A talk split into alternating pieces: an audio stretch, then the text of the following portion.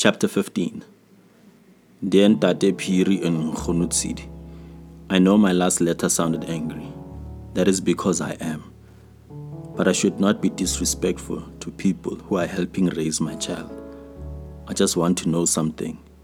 On her birthday, does she know that she shares a birthday with her father? Does she know about me? Does she ask about me?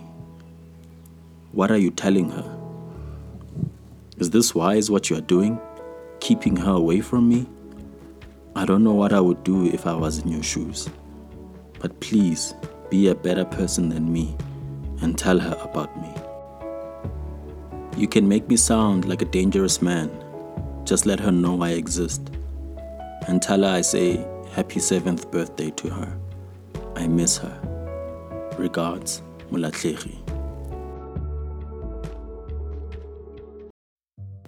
Liko the activist was tasked with fetching Tshegofatso and bringing her to the prison.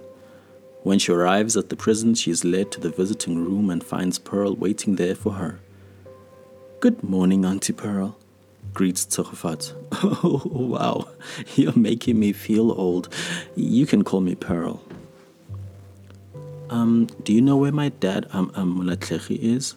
asked Tshegofatso. I caught that. You called him dad. That's big.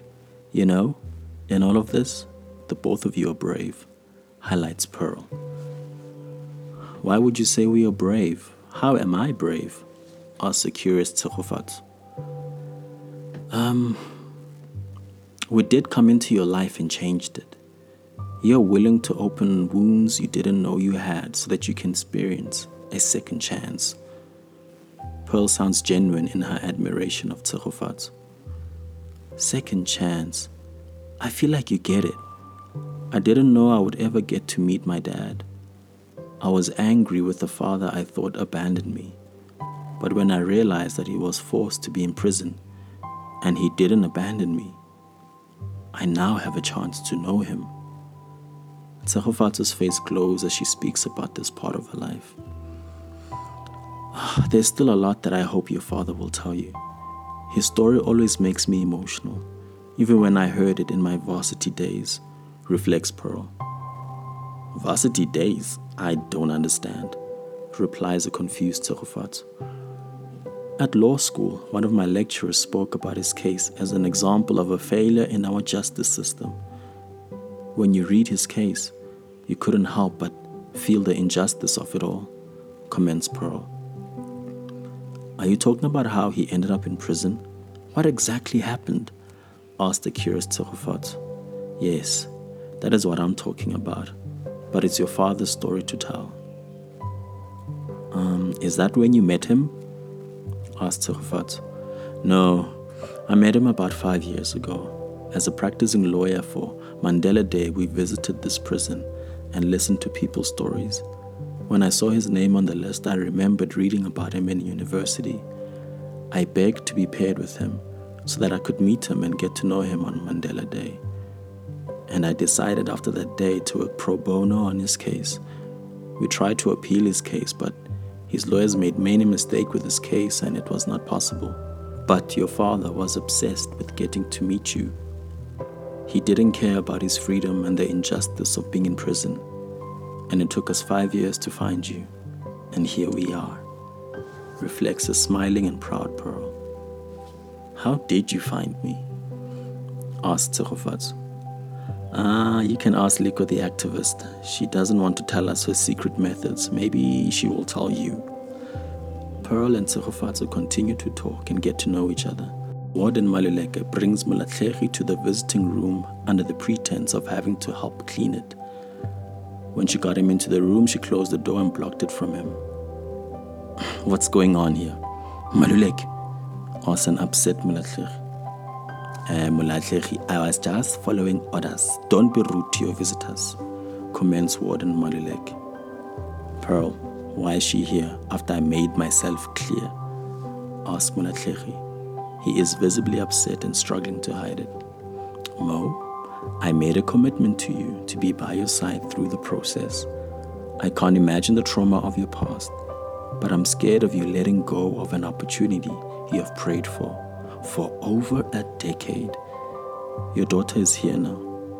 The choices you make now can become new regrets or the beginning of happy memories. I would rather be a bad lawyer that doesn't listen to you than be a bad friend that doesn't do the loving thing. I apologize for not telling you about the plan, but I don't apologize for doing it, replies Pearl. Pearl then leaves the room and tells Warden Maluleke to wait with her outside the room. Were you upset with me? Is that why I haven't seen you for three months? asked Tshegofatso. No, I realized I still have baggage and I'm scared of hurting you. In my brain, I think I'm protecting you by creating distance between us. But Pearl is right. It's my fault. I pushed you too soon. I'm just not used to adults telling me the truth the first time. Just makes you become forceful. So I'm sorry for taking you to a dark place, says Tshegofatso with a regret in her tone. No, nothing to apologize for. You've always been a hope for me. When I got over myself and my pain, I wanted to live for you. I started to clean up my act after disappearing in the first three months of your life. Your grandparents didn't allow me to see you until you were six months old. I had to go to social workers in the area to help me get to see you. But they told me that I should get my job back, attend therapy, and show that I can be responsible. So I did all of that. My old employer gave me the job I had before being promoted. They told me I had to re earn their trust. I joined the gym, attended grief counseling, and when the social workers felt I was ready, they allowed me supervised visits with you. Every Friday, for two hours, I was allowed to visit you.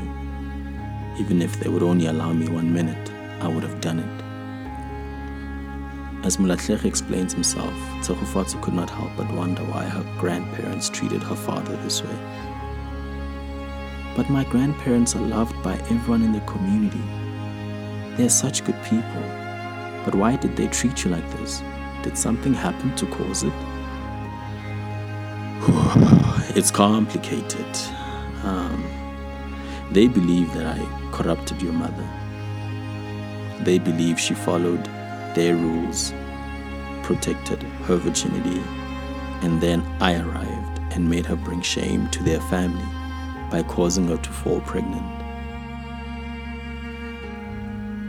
We were never friendly when the congregants at church saw that your mother was pregnant. Even after you were born, they wanted to keep me away so that I wouldn't infect you with my sinful ways. But I tried all that I could to make them like me.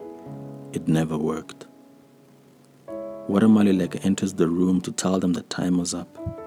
Molatlege apologizes to Tshegofatso for taking three months to speak to her and that he would like for them to continue seeing each other on a weekly basis. Tshegofatso tells Molatlege that she forgives him and looks forward to seeing him the following week.